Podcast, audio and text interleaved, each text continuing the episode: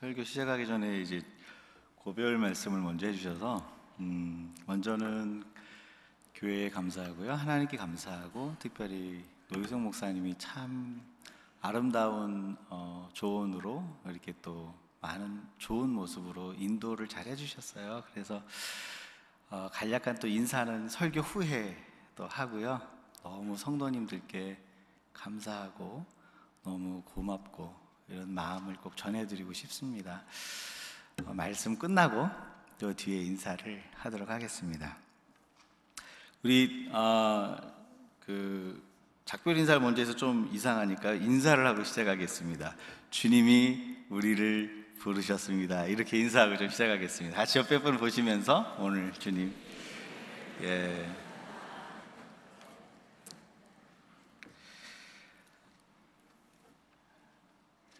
남자들이라면 어, 누구나 한 번쯤은 장난감이나 가구 어떤 제품을 구입해서 조립해 본 경험이 있을 겁니다.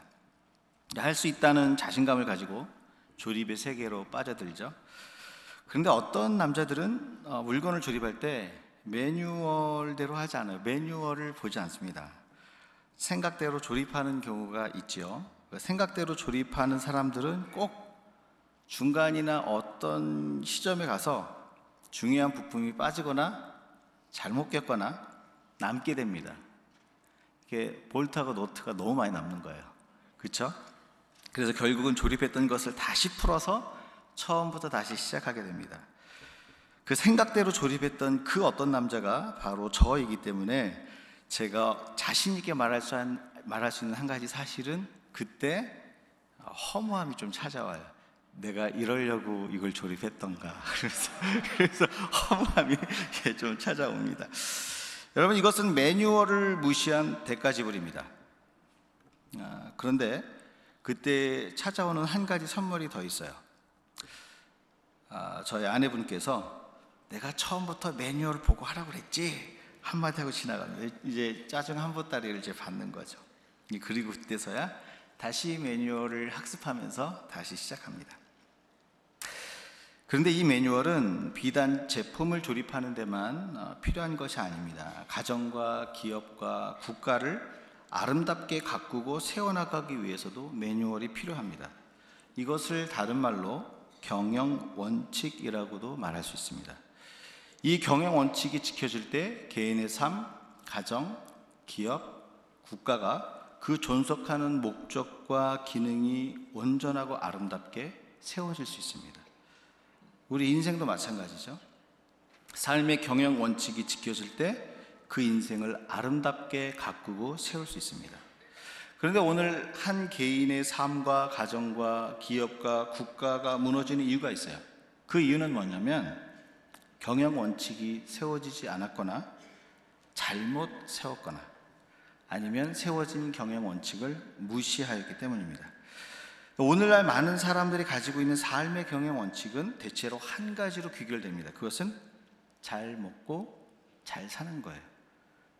웰빙 좋은 건데 모든 인생의 목적과 삶의 경영 원칙이 그것으로 귀결되다 보니까 저희들의 삶이 잘 경영되지 않습니다. 왜냐하면 인간은 그 소유와 성공의 가치보다 더 높은 가치를 갖고 있어서 그래요. 하나님의 형상에 의해서 창조되었기 때문에. 여러분, 왜 공부를 열심히 합니까? 좋은 대학에 들어가고, 직장에 들어가고, 열심히 오늘도 사시는 이유가 무엇입니까? 만일 그 이유가 더 많이 올라가고, 더 소유하고, 더 인정받기 위해서라는 답으로 귀결된다면, 우리의 삶의 경영 원칙은 더 소유하라, 더 성공하라에 매여서 삶을 사는 거예요. 여러분, 이 삶의 원칙으로는, 경영 원칙으로는 저와 여러분의 삶을, 가정을, 기업을, 국가를 온전하게 세울 수 없습니다. 경영할 수가 없어요. 소유와 성공이 삶의 경영 원칙이 될 수 없다는 사실을 최근의 기업 존재 목적에서 찾을 수가 있어요. 여러분 과거에는 기업의 존재 목적을 주로 어떻게 표현했는지 다 아시죠? 과거에는 기업의 존재 목적을 이익의 극대화, 이윤 창출 이렇게 얘기를 했어요. 더 소유하고 더 성공하라는 거죠. 그런데 이제 피터 드러커라는 학자가요. 기업의 존재 목적은 이윤 창조가 아니고 창, 창출이 아니고 고객 창출이다라는 마- 말을 했어요. 또 20년 전에 출간됐던 그 소설책 상도라는 책이 있는데요. 그 책은 상중하로 돼 있어요. 근데 그 뒤 맨 마지막 부분의 결론을 이렇게 얘기를 합니다. 장사는 이윤을 남기는 것이 아니라 사람을 남기는 것이다. 여러분 피터 드러커라는 경제학자와 소설책 상도의 결론이 같은 거 아시죠? 기업의 존재 목적은 이윤을 남기는 것이 아니고 고객을 창조하는 것, 곧 사람을 남기는 거다. 이렇게 얘기하고 있어요. 무엇을 얘기합니까? 여러분 이윤을 추구하는 기업마저도 이제는 기업의 경영 원칙을 소유와 성공이 아닌 사회 기여와 사람을 얻는 데 두고 있다는 거예요. 삶의 경영 원칙이 소유와 성공일 수 없다라는 거예요. 따라서 하나님의 형상과 가치를 소유한 인간은 소유와 성공을 삶의 경영 원칙으로 세울 수가 없습니다. 여러분 믿으세요? 어려우세요? 인간이 무엇을 마실까, 무엇을 입을까, 무엇을 소유할까 라는 가치에 매여 있는 삶을 경영한다면 허무함과 공허함을 공허함의 대가 지불을 갖게 됩니다. 온- 어, 그렇다면 삶을 온전하게 세우기 위해 우리가 첫 번째로 가져야 될 삶의 경영 원칙은 무엇입니까? 여러분 삶을 잘 경영하기 원하세요? 어떤 삶의 경영 원칙을 가지고 삶을 경영하기 원하시냐라는 거죠. 오늘 말씀에 등장하는 솔로몬의 삶을 통해 한 인생과 가정과 기업과 국가에 공통적으로 세워져야 할 삶의 경영 원칙이 기록되어 있습니다. 오늘 말씀 열왕기상 3장에 보면요. 솔로몬이 다윗을 대신해서 왕이 됐어요. 그 왕이 된 이후에 자기의 삶의 경영 원칙, 국가의 경영 원칙을 오늘 구절 말씀을 통해서 제시하고 있습니다. 구절 말씀 같이 읽어보실까요? 같이 읽습니다. 누가 주의 이 많은 백성들을 재판할 수 있사오리까? 듣는 마음을 종에게 주사 선악을 분별하게 하옵소서. 솔로몬이 자신의 삶의 경영 원칙, 국가를 경영하는 그 경영 원칙, 첫 출발점에서 주님께 무엇을 기도, 기도했냐면 간청했냐면 듣는 마음을 주옵소서라고 얘기하고 있다라 간청하고 있다라는 거예요. 이 듣는 마음을 달라는 것은요, 듣는 존재가 되게 해 달라는 거예요. 여러분 따라서 온전한 삶을 세우기 위한 첫 번째 삶의 경영 원칙은 듣는 존재가 되는 거예요. 듣는 존재가 될 때 인간은 삶을 잘 경영할 수가 있습니다. 우리는 일반적으로 생각하죠. 더 내 꿈을 이루고 세상 사람들이 부러워할 만한 성취를 가지면 내 삶을 잘 경영할 수 있다고 생각을 하지만 그것을 가졌다 할지라도 오늘 듣는 존재로 서지 않으면 내 삶은 어떤 포지션, 어떤 소유를 했을지라도 무너질 수밖에 없습니다. 여러분, 인간은 하나님의 말씀을 듣는 존재가 될 때 그 인생을 진리 위에 세울 수 있어요. 아담과 하와가 어, 에덴 동산을 거닐 때 어, 처음에 그 삶이 무너진 첫 번째 출발점이 어디입니까? 이것을 먹으면 네가 정령 죽으리라는 하나님의 말씀을 듣고 그 듣는 존재로 서 있었을 때는 하나님이 주신 모든 것들을 온전하게 영위하면서 살 수 있는 삶의 경영이 가능했어요. 근데 너희가 하나님 먹으면 하나님 같이 돼라는 세상의 소리를 듣고 듣는 존재의 자리를 떠났을 때 그의 삶에 타락이 찾아왔고 그의 삶은 경영할 수 없는 상태에 이르렀다라는 거예요. 인간은 처음부터 창조될 때부터 듣는 존재로 창조됐어요. 그러니까 듣는 돈- 존재의 자리를 떠나면 삶을 경영할 수 있는 능력을 상실하게 돼요. 심지어는 예수님이 이 땅에 오셔서 자기의 공생애를 그 시작을 하실 때에 제일 첫 번째 하셨던 게 뭐였냐면 40일 동안 광야에 나가서 금식 기도를 하셔요. 왜 금식 기도 하셨을까요? 주님 앞에 듣는 시간을 갖는 거예요. 하나님이신 예수님도 듣는 존재의 삶을 사셨어요. 듣는 시간을 가졌다는 거. 이건 무엇을 얘기하냐면 인간의 삶의 경영 원칙 첫 번째는 듣는 존재로 서야 된다는 거예요. 듣는 존재가 안 되면 삶을 경영할 수 없다라는 겁니다. 잠언 8장 34절에서 35절에 보면 이런 말씀이 있습니다. 누구든지 내게 와서 들으며 기다리는 자는 생명을 얻고 은총을 얻는다. 이사야 55장 3절에는요. 너희는 귀를 기울이고 내게 와서 들으라 그리하면 너희 영혼이 살리라. 내가 너희를 위하여 영원한 언약을 맺으리니 이렇게 얘기하고 있어요. 무엇을 얘기합니까? 여러분 듣는 존재가 되면요 그 삶의 현장 가운데 하나님이 생명을 부어 주세요. 은총을 부어주세요. 은혜를 부어주세요. 영원한 약속을 채워주세요. 그러니까 듣는 존재는요 그 삶을 잘 경영할 수가 있어요. 여러분 어려운 가운데서도 하나님의 은총이 흘러가고 하나님의 생명이 흘러가니까 그 어려운 가운데서도 그 삶을 경영할 수 있는 거예요. 세상 사람들이 얘기하는 거예요. 왜 저 사람은 저렇게 어려운 가운데 사람 삶을 잘 경영하지? 퀘션이 남는 거예요. 거기엔 비밀이 있어요. 듣는 존재로 서면요. 그 상황이 어떤지 간에 그 존재가 어떤 모습으로 지금 이 땅의 삶을 어렵게 살고 있든지 간에 하나님의 은총과 생명이 그 삶을 드라이브 해 가기 때문에 듣는 존재는 그 삶을 온전하게 경영할 수 있습니다. 이게 하나님의 선이에요. 서, 선언이에요. 와서 들으라. 그러면 내가 너에게 생명과 은총을 더하리니 와서 들으라 그러면 너희가 살리니 영원한 약속으로 내가 너희와 함께 하리라. 여러분 믿으십니까? 그러니까 저와 여러분의 문제는 듣는 존재의 자리를 떠날 때부터 생기는 거예요. 그렇게 생각하세요? 혹시 아니요 하나님 제가 좀더 뭔가를 더 가져야 되겠습니다. 이렇게 생각을 하세요. 듣는 존재가 될 때 하나님의 은총과 은혜와 존귀히 여김을 받는 그 은혜가 우리 삶 현장 가운데 쏟아져요. 사무엘상 3장에 보면요.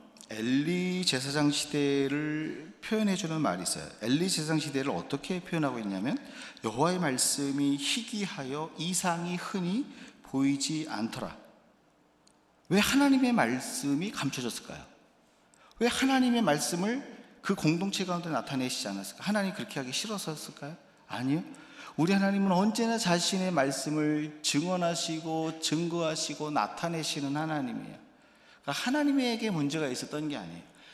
그 사무엘상 3장에 등장하는 엘리 제사장과 어, 사무엘이 그 삶의 모습을 표현하는 그 정황을 보면서 왜 하나님의 말씀과 이상이 흔하 아주 귀했는지에 대해서 이유를 발견할 수 있어요. 보통 구약 성경에 보면 하나님의 말씀이 임할 때 이렇게 표현을 해요. 여호와의 말씀이 누구누구의 아들 누구에게 임하였더라. 그리고 하나님의 말씀이 임한 말씀이 쭉 설명이 되어져요. 여호와의 말씀이 누구의 아들 누구에게 임하였더라. 그런데 유독 사무엘상 3장에서는 하나님의 말씀이 사무엘에게 임하기 전에 제사장 엘리 제사장의 잠, 잠을 자는 장소와 사무엘이 잠을 자는 장소를 의도적으로 드러내고 비교하면서 하나님의 말씀이 임하는 것을 시작합니다. 여러분 성경에 보면요. 엘리스장은요. 굉장히 상징적으로 하는 표현을 하셨는데 실제로도 그랬지만 눈이 어두워서 보지 못하는 거로 그의 처소에서 잠을 잤더라. 근데 사무엘을 표현할 때는요. 그가 여호와의 처소에서 잠을 잤더라.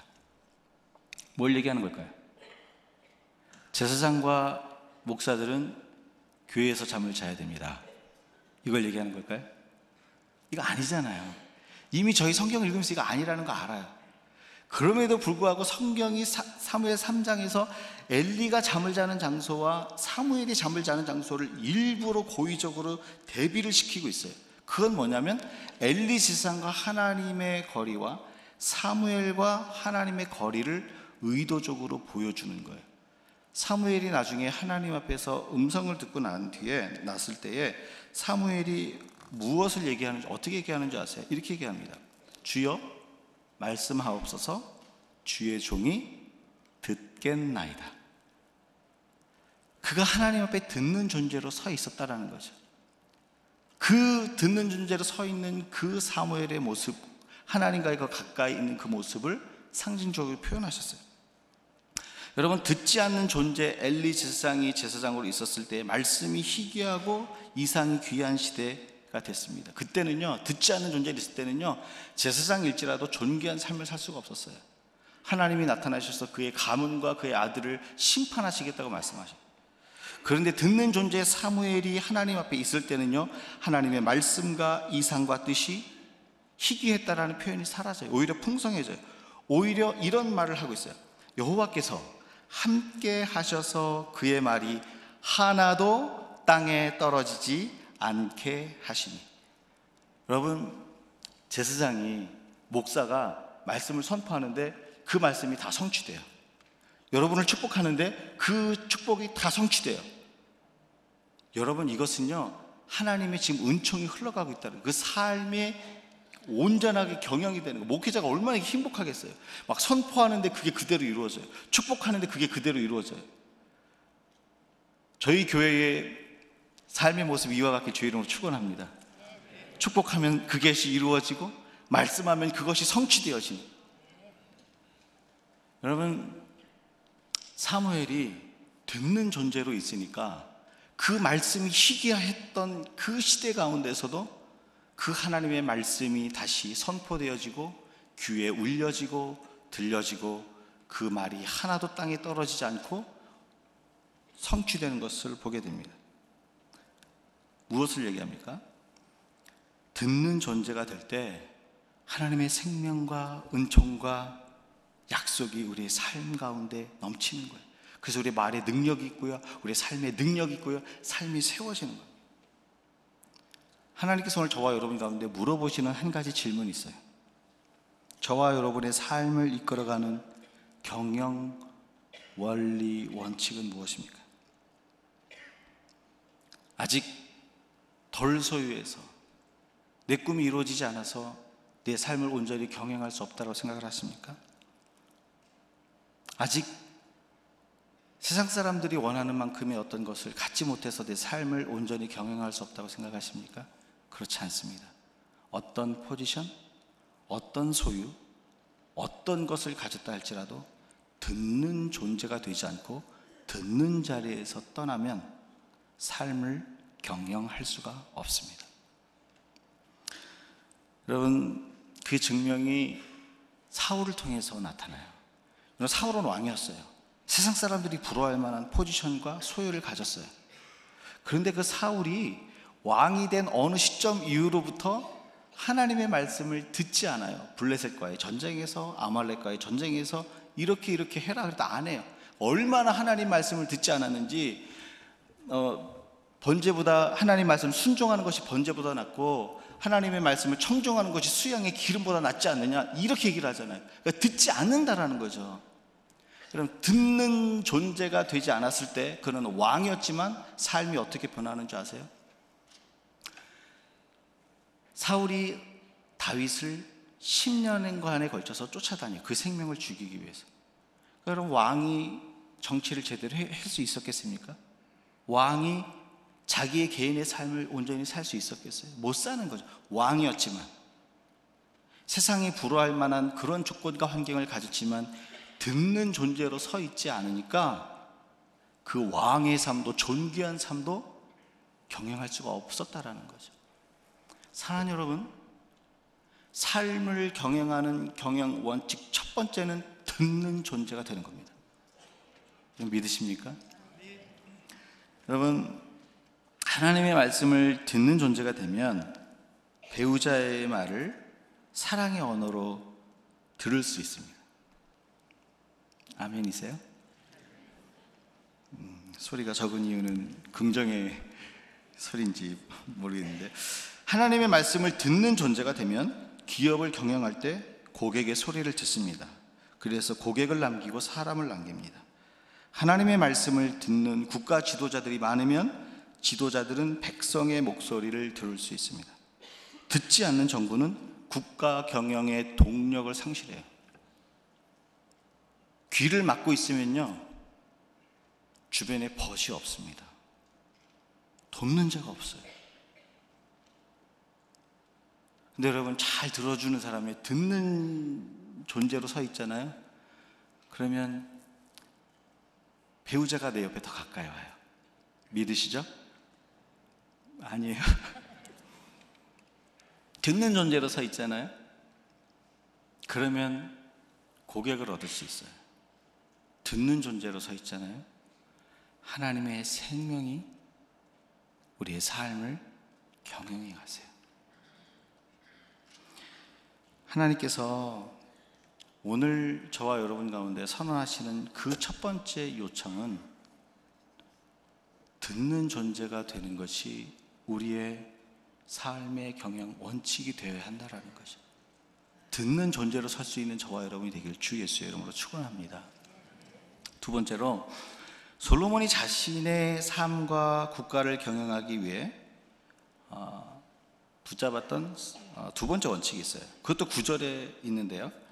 첫 번째로 솔로몬이 어, 자신의 삶과 국가를 경영하는 원칙을 듣는 존재가 되는 거라 그랬어요. 근데 그 듣는 존재가 되기 위- 어, 되기 원했던 이유가 있어요. 그건 뭐냐면 선악을 분별하길 원했어요. 그래서 선악을 분별하게 하여 주옵소서. 그러니까 듣는 존재가 되어야 하는 궁극적인 이유는 진리를 삶의 현장에 세우기 위해서라는 거죠. 따라서 삶을 온전하게 세우는 두 번째 경영 원칙은요, 진리를 세우는 삶이에요. 여러분, 이 세상, 이 세상의 가치는요, 성공을 보여주려고 해요. 그건 세상의 가치예요. 그런데 크리스찬은 성공하는 삶을 보여주는 것이 아니라 진리를 세우면서 승리하는 삶을 보여주시는 거예요. 진리를 세우려고 할 때 얼마나 도전이 있습니까? 얼마나 힘듦이 있습니까? 얼마나 손해가 있습니까? 이거 해야 돼, 말아야 돼. 그 생각도 들었다 놨다, 들었다 놨다 그렇잖아요. 근데 그 진리를 세우면서 하나님이 경험해 주시는 그 승리를 경험해야 돼. 이거를 세상 가운데 보이는 게 성도의 삶이에요. 승리, 성공이 아니라 승리의 삶이라는 거죠. 열왕기상 21장에 보면 북이스라엘에서 가장 악한 왕 아합 왕과 나봇의 이야기가 나옵니다. 여러분 그 북이스라엘에서 가장 악했던 왕이 아합 왕이었는데 자기 궁궐 앞에 나봇의 포도원이 있었어요. 근데 이제 포도원이 있는데 그걸 너무 갖고 싶은 거예요. 왜 갖고 싶었냐면 그 포도원을 사서 밭으로 만들어서 채소밭을 만들고 싶었던 거예요. 채소밭을 만들어서 궁정에서 먹는 채소를 다 공급하기 원했어요. 가까운 데서 채소를 공급하면 어떤 이점이 있죠? 신선하잖아요. 뭐 채식주의는지는 잘 모르겠지만 그 너무 갖고 싶은 거예요. 그래서 아합이 나봇을 불러서 요청합니다. 야 나봇아, 내가 네 밭을 갖기 원한다. 나한테 팔아라. 혹 내가 너보 이 지금 이 포도원보다 더 좋은 포도원을 줄 수 있으니까 그걸 가지든가 아니면 돈을 원하면 더 와- 크게 쳐서 돈을 쳐서 줄 테니까 그 포도원 좀 좀 팔아라 이렇게 얘기를 해요. 여러분 세상적 가치로 봤을 때 만약에 저와 여러분이 이 요청을 받는다면 뭐라고 대답하시겠습니까? 왕의 눈에 들 찬스잖아요. 아니 무슨 돈이에요? 그냥 포도밭 그냥 쓰세요. 그리고 왕의 눈에 들고 왕에서부터 떨어지는 떡고물 얻으려고 그러잖아요. 그렇죠? 그 우리 한국의 그 CH 분처럼 떡고물이 크니까 그냥 주면 돼요. 그런데 이때 나봇이 아합에게 무슨 말을 하는 줄 아세요? 이렇게 얘기를 해요. 나의 조상의 하나님께서 유산을 왕에게 주기를 금하십니다. 지금 왕의 눈에 들 수 있는 상황일 뿐만 아니라 포도밭도 돈을 쳐서 준다 준다고 있는 상황이니까 왕의 눈에 들 수 있는 상황인데 그걸 거절해요. 왜요? 하나님께서 기뻐하지 않는다는 말씀을 들었기 때문에 그리고 진리를 세웠어요. 그 하나님 기뻐하지 않으니까 내가 당신 눈 밖에 놔도 나는 진리를 세우겠습니다. 진리를 세우는 삶을 세웁니다. 만일 나봇의 삶의 경영 원칙이 소유와 성공이었다면 바로 줬을. 여기 있습니다. 쓰세요. 라고 얘기했을 거예요.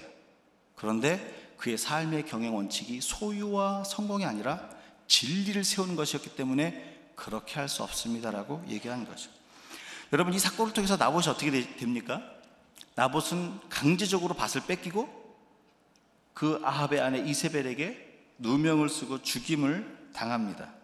그런데 나봇이 자신의 삶의 현장 가운데 세우셨, 세웠던 그 진리 때문에 하나님께서 이렇게 나타나서 얘기하세요. 내가 이제 아합의 집을 멸하러 멸하려 하노니 여러분 그때까지 하나님이 아합의 악행을 보고만 계셨어요.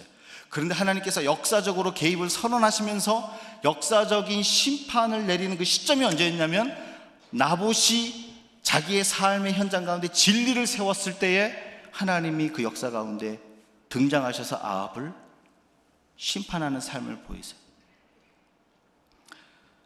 개인적으로 봤을 때 나봇의 삶은 실패한 것 같아요.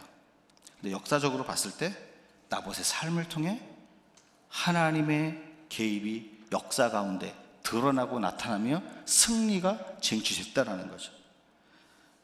사랑하는 여러분, 소유와 성공을 위한 삶이 아니라 진리를 세우기 위한 경영 원칙을 가질 때 하나님의 승리가 우리 가운데 나타나는 겁니다. 여러분, 특별히 진리를 우리 삶의 현장 가운데 세울 때 오늘날 크리스천들이 가장 먼저 붙들어야 되는 진리를 세우는 세워야 되는 한 가지 내용은요. 내가 수고한 수고한 그 노동으로 얻은 그 대가를 대가로 만족하는 거예요. 정당한 노동의 대가로 얻은 소득에 대해서만 만족하는 진리를 붙드는 거예요. 지금 세상에 악이 넘치는 이유가요. 여기 첫 출발점이 잘못되어 있어서. 세상은 노동을 통해서 번 돈으로 만족하지 않고 불로소득, 이중장부, 탈세 그 너머의 것을 추구하기 때문에 세상이 망, 망가지고 있고 경영되지 않는 겁니다. 그래서 크리스찬인 저와 여러분이 세워야 될 진리의 삶 가운데 가장 먼저 붙들어야 되는 것은요. 정당하게 수고해서 얻은 노동의 대가로 만족하고 기뻐하는 거예요. 이거 무너지면 다 무너집니다. 여러분, 여러분 믿으세요? 왜 그러냐면 내가 수고해서 얻은 그 노동의 대가로 기뻐하는 것은요, 선이 창조해야 되는 거예요. 아름다운 삶을 경영하게 만들어요. 그 증거가 창세기 1장에 나와요. 창세기 1장에 보면 하나님이 천지를 창조하셨어요. 그렇죠? 처음 들으세요? 하나님이 천지를 창조하시니라. 이게 창세기 1장 이야기예요. 그런데 하나님의 천지 창조는 인간의 입장에서 봤을 때는 창조이지만 하나님의 입장에서 봤을 때는 노동이에요. 노동. 맞습니까? 인간의 입장에서는 창조지만 하나님 입장에서는 그건 노동이에요. 하나님 빛이 있으라 그러니까 빛이 그냥 뻥 생긴 게 아니에요. 삼위일체 되신 하나님이 그 빛을 만드셨고 온 우주를 만드셨고 벼와 해와 달을 만드셨고 하나님의 수고와 하나님의 땀이 들어간 작품이 창조예요. 그러니까 한, 창조는 하나님 편에서는 노동이에요. 그 노동의 대가로 하나님이 얻은 게 뭐였냐면 하늘과 그 위에 있는 별과 달과 해예요. 바다와 그 안에 있는 물고기와 생물이고 이 땅의 강과 멋있는 산과 자연이에요. 하나님이 노동을 해서 얻은 대가 이것을 보시고 하나님 뭐라 그러셨냐면 보기에 심히 좋았더라. 이것을 다른 표현으로 얘기하면 선하다라는 얘기로 바꿀 수 있어요.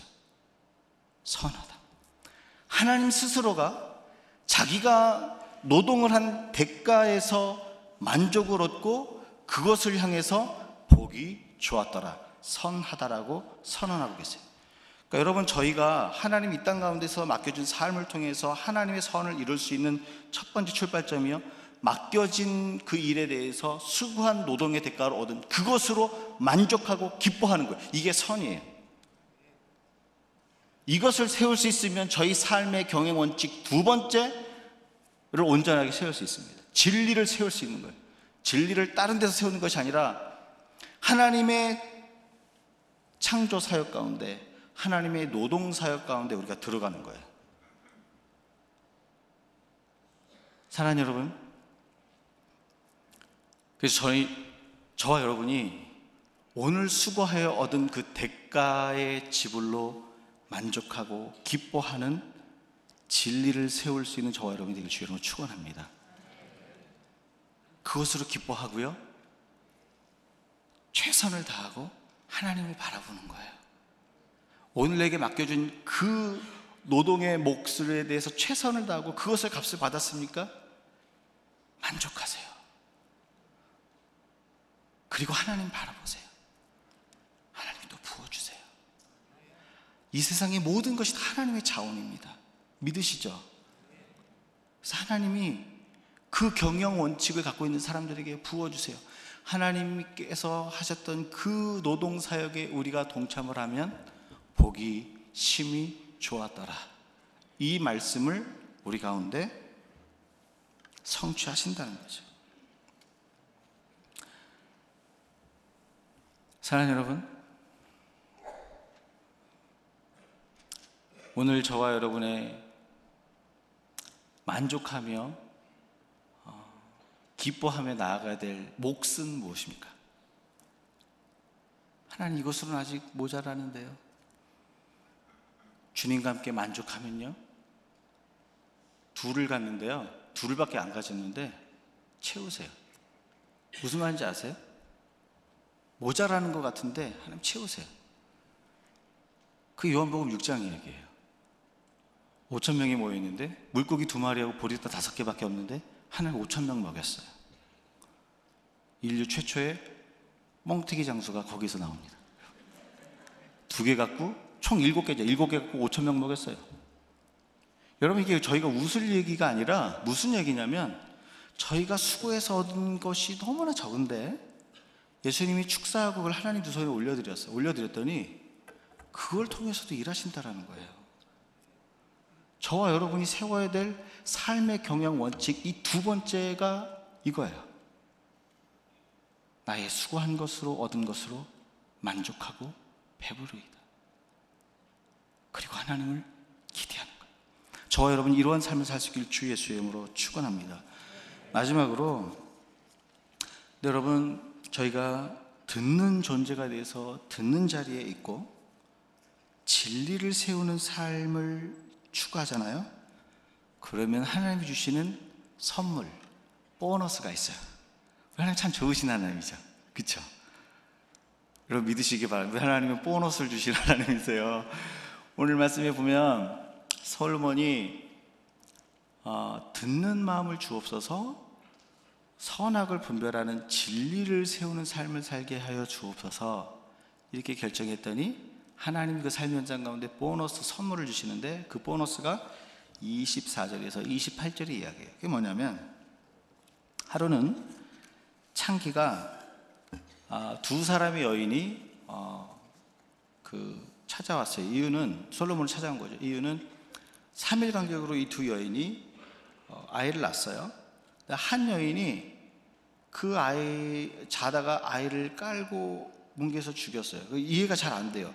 보통 여인들은 애를 낳으면 엥 울면 바로 깨는 게 여자인데 뭐, 어, 여자가 아니라 그 엄마인데 어떻게 깔고 죽였을까 궁금하지만 하여 깔고 죽였어요. 그러니까 이게 이게 자기 아기가 죽으니까 성경에 보면 한 집에서 이 두 여자가 살고 있는데 옆방에 살고 있는 친구의 아이를 가져오고 죽은 아이를 놓쳐. 근데 이 여자는 이것도 모르고 친구 여자는 아이를 젖을 먹이려고 보니까 아이가 죽은 거죠. 근데 가만히 보니까 자기 아이가 아니에요. 그래서 다퉜겠죠. 이게 네 아이인데 내 자리에 놨냐? 아니다, 내 아이다. 이게 옥신각신하다가 솔로몬에게 온 거예요. 솔로몬에게 와서도 죽은 아이는 저 여자이고 산 아이가 내 아이입니다. 서로 다투는 거죠. 이거를 어떻게 할 수가 없는 거예요. 이걸 듣고 있는 솔로몬이 뭐라고 얘기합니까? 칼을 갖고 와라. 아이를 반을 나눠서 반은 저 여자에게, 반은 이 여자에게 줘라. 그 얘기를 듣자마자 진짜 엄마가 어떻게 고백합니까? 이게 26절이 있는데요. 제가 한번 읽어드릴게요. 이렇게 합니다. 산 아들의 어미 되는 아, 여자가 그 아들을 위하여 마음이 불붙는 것 같아서 왕께 아뢰되 청하건대 주여 사나이를 그에게 주시고 아무쪼록 죽이지 마옵소서. 여러분 진리를 세우고자 하는 삶을 살았더니요 사, 그 사, 삶을 살기 원하고 그 솔로몬이 판결을 딱 내렸는데 그 판결의 삶 현장 가운데 생명을 살리고자 하는 그 불붙는 마음이 나타나고 드러나는 거예요. 여러분 기억하세요. 저희가 진리를 세우고자 하는 삶을 살기로 결정하잖아요. 그럼 생명을 살리고자 하는 그 마음에 불붙은 사람이 그런 사람들이 삶의 현장 가운데 선물로 주어져요. 그래서 우리의 삶을 도와요. 생명을 살릴 수 있는 그 진리를 살릴 수 있는 그 일에 헌신할 수 있도록 돕는다. 이게 하나님 주신 선물이에요. 진리를 세울 때 우리가 혼자 걸어가는 것이 아니라 그 생명을 살리기 위해 불붙은 마음들을 하나 우리 삶의 현장 가운데 보여주시, 보내주신다는 거죠. 여러분 믿으십니까? 이게 성경의 이야기에 나와 있어요. 다윗이 어, 사울에게 쫓겨다니면서 두 번 죽일 수 있는 기회가 있었는데 죽이지 않죠. 왜 죽이지 않냐면 어, 기름 부어 세운 왕을 죽이는 것을 하나님이 싫어해요. 이거 주의 음성 들었어요. 옆에서 얘기하죠. 군, 장군들이 원수를 칼을 쫙 빼면서 원, 단번에 원수를 갚아 이 고생을 끝내게 할까요? 다윗이 뭐라 그럽니까? 주께서 이거 싫어한다. 그 공동체 안에 그 말씀을 듣고 진리를 세웁니다. 그러니까 진리를 세우는 삶을 사니까 솔 다윗에게 하나님이 붙여주신 선물이 있어요. 사무엘상 18장 1절에 보면 요나단의 마음이 다윗의 마음과 합하여 그 다윗을 자기의 생명과 같이 사랑하니. 진리를 세우고자 하니까요. 생명을 사랑하는 마음들을 그 가운데 붙여주시는 거예요. 여러분 그것뿐만이 아닙니다. 여러분 종교개혁을 했던 우리 마틴 루터가 교황청에서 그의 생명을 찾으려고 그랬잖아요. 진리를 막 붙들고 사니까 생명을 찾으려고 그랬잖아요. 그때 프리드리 영주가요. 그를 딱 지킵니다. 생명을 사랑하고 진리를 사랑하는 사람 붙여서요. 교황청이 아무리 움직여도 그를 찾지 못하게 그를 꼭꼭 숨겨서 붙들어줘요. 그때 나온 찬송가가 뭡니까? 내 주는 강한 성이요. 이게 나오, 이게 찬송하죠. 여러분 다니엘이 진리를 붙들며 살았어요. 그랬더니 국내 대신들이 이렇게 이렇게 저렇게 해서 사자굴에 넣잖아요.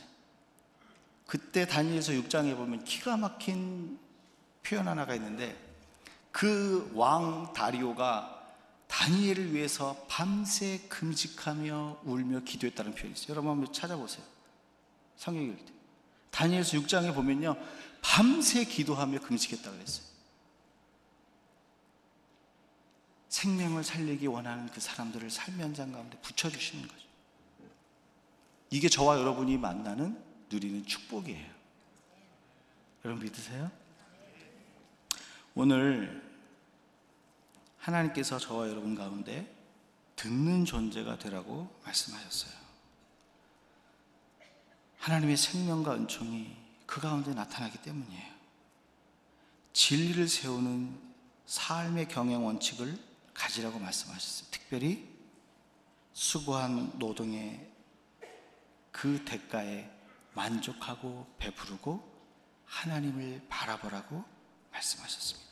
그때 하나님께서 생명을 살리기 원하는 진리를 세우기 원하는 그 사람들과 마음들을 삶의 현장 가운데 선물로 보내주시겠다고 약속하셨습니다. 저와 여러분이 이 삶의 경영 원칙을 붙들고 살 수 있기를 주 예수의 이름으로 축원합니다.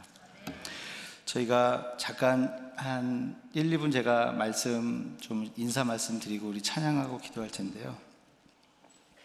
오늘 제가 이 자리를 빌어서 말씀드리고 싶은 것은 어, 우리 제가 큰빛교회에서 사역을 하고 섬기고 있었기 때문에 제가 여기서 누리는 음, 그 은혜로 이 교회를 섬겼던 어, 그것 때문에 제가 은혜를 누려서 이제 밴쿠버로 가게 됩니다. 우리 노희송 목사님께서 말씀하신 것처럼 함께 더 이제 시간을 계획하고 저희가 사실은 6개월, 1년을 계획하고 어, 제가 담임 목사 apply를 했는데 너무 급하게 진행이 돼서 제가 이렇게 급하게 떠나게 됐습니다. 어, 그런데 우리 음, 우리 당의 장로님들 너무 감사하고요. 늘 사랑으로 인격적으로 교회를 어떻게 이끌어 가야 되는지를 보여주시고 제가 그것을 경험할 수 있도록 해주신 우리 장로님께 너무 감사하고요. 우리 노희성 목사님 어, 진리와 사랑으로 이 교회를 어떻게 이끌어가야 되는지 본을 보여주셔서 제가 어떻게 걸어가야 되는지를 보여주신 우리 노희성 목사님께 정말 진심으로 감사를 드리고요. 우리 기도해 주시고 사랑해 주신 성도님 한 분한 분께도 진심으로 감사를 드립니다. 아, 이렇게 또 축복받고 떠날 수 있게 해주신 하나님께 감사를 드리고요. 어, 너무나 어, 고맙습니다. 우리 이 시간에요. 우리 찬양팀 나와주시고요. 우리 주님 다시 오실 때까지 뭐 밴쿠버에서 만나실 분도 있지만 또 천국에서 만날 분도 계시잖아요. 그러니까 어, 주님 다시 오실 때까지 우리가 이런 삶의 어, 경영 원칙을 갖고 살겠습니다. 우리 이 찬양 고백하면서 같이 기도하며 나가기 원합니다.